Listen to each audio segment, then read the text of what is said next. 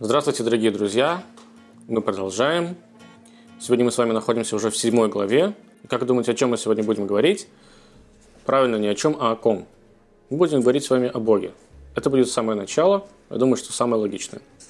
Сегодня мы говорим по, про веру в Богу, про саму эту заповедь и о том, что она себя включает. Итак, начинаем. Начнем с небольшого предисловия. Один из законов Ноха – это вера в Бога, эм, либо запрет идолопоклонства. И здесь есть небольшой такой спор между мудрецами, которые считают, что эм, какая-то заповедь положительная, то есть верить в Бога, либо она э, сдерживающая такая, которая говорит вам, что нужно просто не поклоняться идолам. Какая именно заповедь имеется здесь в виду для, эм, для сыновей Ноаха, для народов мира? И мы все-таки с вами будем говорить о том, что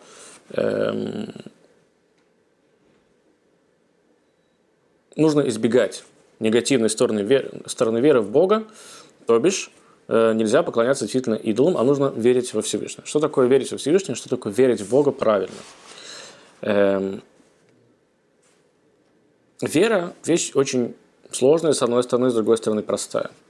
Для любого религиозного человека признание того факта, что есть что-то, кроме него самого этого мира, что-то вне – откуда приходят все его беды, все его радости и так далее, и так далее. Очень простая история. Он может легко в это поверить, потому что он верит в что-то, что он не видит, может быть, даже никогда не слышал, не ощущал.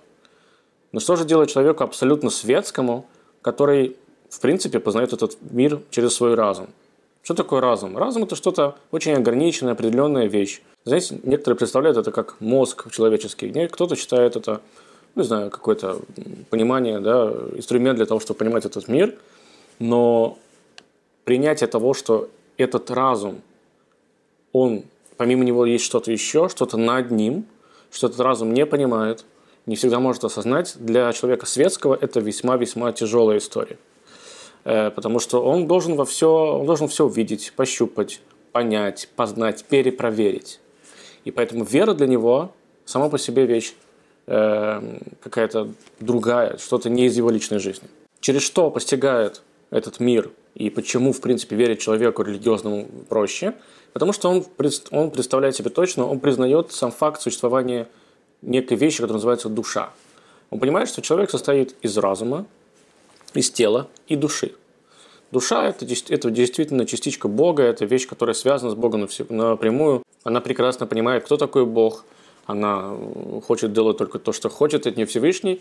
И, но единственное, что она должна жить в теле, потому что, по большому счету, не будет никакого смысла в ее существовании.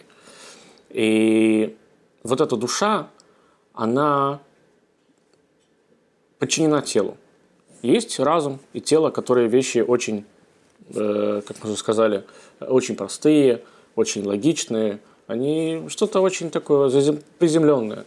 И душу мы не видим, душу мы никогда не чувствуем, по крайней мере, нам кажется. Поэтому для людей, которые светским себя считают, душа для них вещь какая-то тоже очень сильно абстрактная. Они знают, что есть тело, что есть душа. И почему так важно, чтобы душа все-таки действительно преобладала над телом и разумом, мы с вами когда-то уже об этом говорили. Очень просто. Разум у всех разный. Разум, кто-то считает, что такая-то вещь, она хорошая, кто-то считает, что такая-то вещь, она не очень хорошая. Да? У каждого свой подход в жизни, и тело, оно подчиняется разуму, поэтому есть великое, единое вот это правильное и хорошее, которое называется душа, которая может управлять этим телом. Э, разум или наши чувства, в том числе, должны быть подчинены душе. Потому что мы знаем, сколько, я люблю проводить этот пример, мы знаем, сколько войн бывает из-за любви, да, любовь – это прекрасное чувство. Из любви люди могут творить э, героические поступки, но могут и воевать. И, но когда душа, то есть прямая связь со Всевышним, она владеет э, телом, разумом, то такого может и не произойти. Другими словами, для светского человека, для которого не существует понятия души, он должен найти какой-то другой источник, э, помимо его разума, который бы предопределял, э, что такое хорошо, что такое плохо. И здесь давайте мы воспользуемся в этой части, мы воспользуемся трудами, некоторыми э, изречениями э, известного философа Юргена Хабермаса, которое первое, что он говорит, это звучит так. Давайте сначала я вам прочту, потом мы с вами это обсудим. Исходной точкой для философского дискурса о разуме и откровении является рекурсивная идея. Какая идея? когда разум углубляется в постижение своих глубочайших основ, то обнаруживается, что он обязан своему происхождению чему-то другому. То есть философ говорит нам простые вещи. Он говорит, что когда разум начнет думать, откуда его мысли, почему они таковы, и вообще откуда этот мир, он понимает, что не только разумом управляется этот мир. Есть что-то еще другое. То есть сам вот этот разум, который в принципе не, не верит в эту душу, он понимает, что что-то есть еще иное. И Хабермас, между прочим, поддерживал модель либерально-демократической конституции. Основной идеей звучала как рациональный диалог. То есть он хотел сделать так, чтобы люди сами по себе, общество, в котором оно живет, они как-то договаривались. Договаривались, э, что вот это хорошо, вот это плохо, так делать нельзя, так делать можно. Но при всем при этом оно не должно быть религиозным обществом. Общество должно выработать на его, так э, он считал, единые правила, но без религии, основываясь на которых они будут развиваться и жить дальше. Смотрите, что он говорит. Процессуальное понимание конституционного государства настаивает, чтобы основные положения Конституции имели автономное обоснование, и чтобы все граждане могли рационально принять ее требования, проистекающие из этого обоснования. Другими словами, как я уже сказал, что-то единое, какая-то некая такая конституция, э, которая понятна всем, которая обоснована для каждого и так далее, и так далее. Но ни в коем случае не должно быть связано с религией. Но Здесь сам Хабермас наступает на свои собственные пятки. Некая такая ахиллесова пята его в том, что он понимает, что это, конечно, идеальный мир, но на данный момент это нереально. И он, смотря еще раз вокруг себя, понимает, что есть единственный шанс, единственная модель, которая, да, действительно работает, это религиозный мир. У этих ребят, так он говорит, у религиозных, у них действительно есть что-то общее, у них есть общий выработанный хотите, конституция выработанная, такое, да, какое-то, какие-то правила, которым они все следуют, они все это принимают. В той или иной мере, кто-то больше, кто-то меньше, но они принимают это все. Заставить, например, одну страну, да, либо один город вести себя точно так же, ну, мы понимаем, что всегда будет какое-то, всегда будут преступле- преступники, и всегда будут э, люди, которые будут на этом, на, на, на этом наживаться. У религиозного человека, у настоящего религиозного человека так не может работать религиозные люди принимают на себя одни и те же правила и им следуют. Но Хабермас не хочет быть религиозным человеком. И поэтому он с грустью осознает, что, видимо, на данный момент это нереально, и что-то нужно с этим делать. Что же делать? Спрашивает себя Хабермас отвечает, что нужно немножечко расширять вот эти общие правила. Но Хабермас не берет в расчет один момент, что в, тот, в ту секунду, когда он понимает, что если он будет сильно сжимать да, людей в одно плотное кольцо ничего не получится, нужно это все как-то расширять, быть более либеральными. И здесь он понимает, не понимает, точнее, что это может быть немножечко опасно. Например, в одной европейской стране был отменен закон на, простите меня, на инцест. Э, был отменен запрет на инцест. Другими словами, по большому счету, может быть, это не такой уж инцест. О чем, о чем шла речь в этом, в этом законе, что сводный брат и сестра, то есть, например, да, у папы был сын, у, который женился на женщине, у которой уже была дочь, и теперь эти дети называются сводные братья и сестры, раньше они запрещено было им друг другу жениться. Сегодня жениться им разрешено. скажете вы мне, что такого страшного, они же не родственники, никакого кровосмешения не происходит, и вы будете правы. Но что может потом пойти дальше, об этом никто не думает. Раньше же это почему-то все-таки запрещалось, почему-то люди считали, что это как-то аморально, что ли. А здесь разрешаются, может быть, начнется более какие-то страшные вещи происходить. Я не говорю, что они 100% произойдут, но возможность этого всегда может остаться. И это, что, это то, что Хабермас абсолютно как раз-таки не учитывает, к сожалению, на данную секунду. В отличие от этого, у потомков Ноаха, народов мира нет такой проблемы. У нас нет вот этого понятия расширения законов. У нас есть точно прописанный закон, который мы верим, что это божественная мудрость, и по ней нужно идти. Нет никаких вправо или влево. И нет поэтому какого-то риска. Есть вторая вещь, с которой сталкивается Хабермас, это мотивация.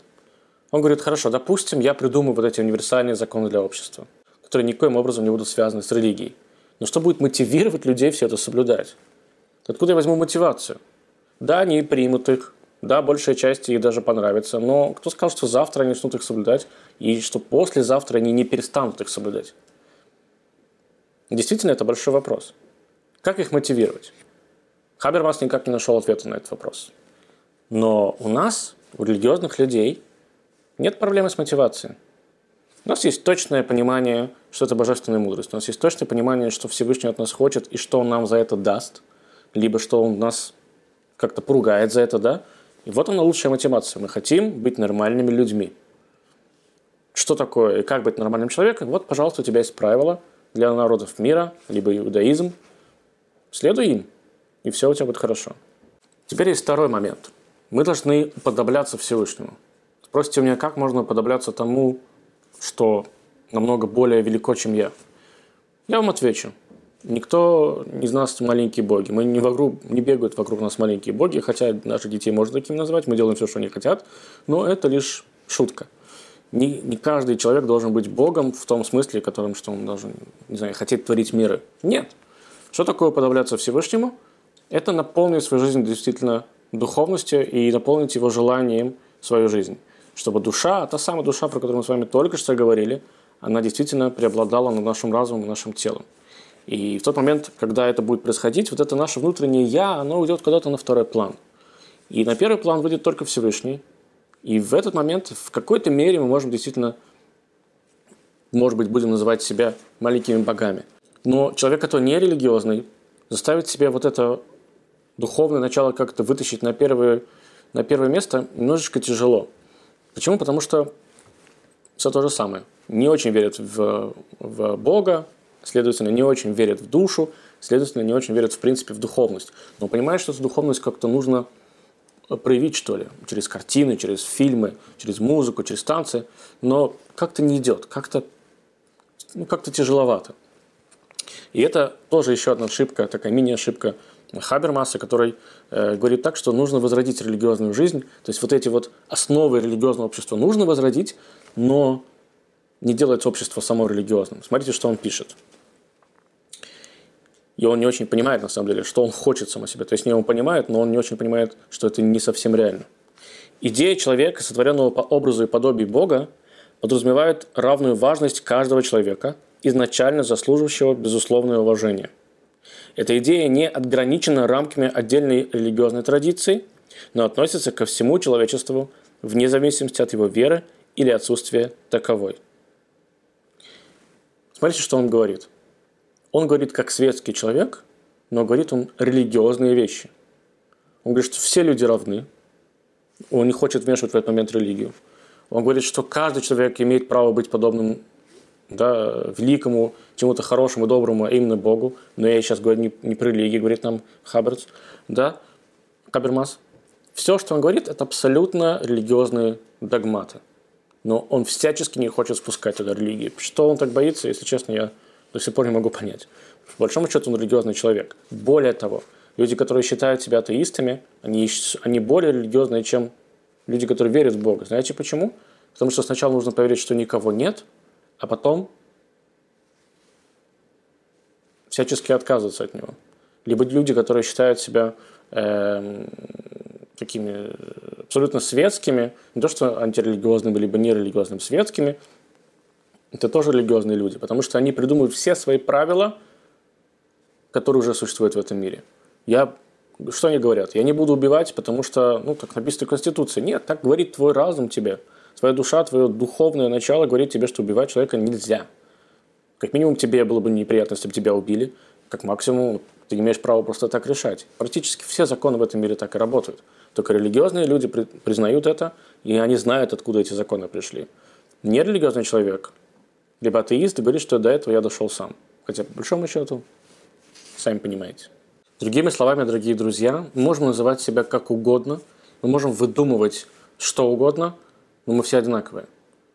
Просто одни признают это, другие это не очень признают. Но самое важное, что Хабермас здесь не учитывает, что религия, о которой мы говорим, она должна быть религией в единого Бога. В одного Бога и в Бога хорошего и нормального. Человек, который берет бомбу в руку и прикрываясь войной ради Бога, это не религиозный человек, и не верующий, далеко не верующий.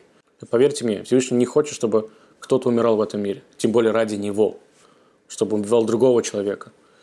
Мы можем, можем много-много раз прикрываться рели- религией, религиозными какими-то догматами, но в этот момент мы не будем религиозными людьми. Либо мы можем говорить об этих догматах, не признавая себя религиозным человеком, и быть на самом деле этим религиозным человеком.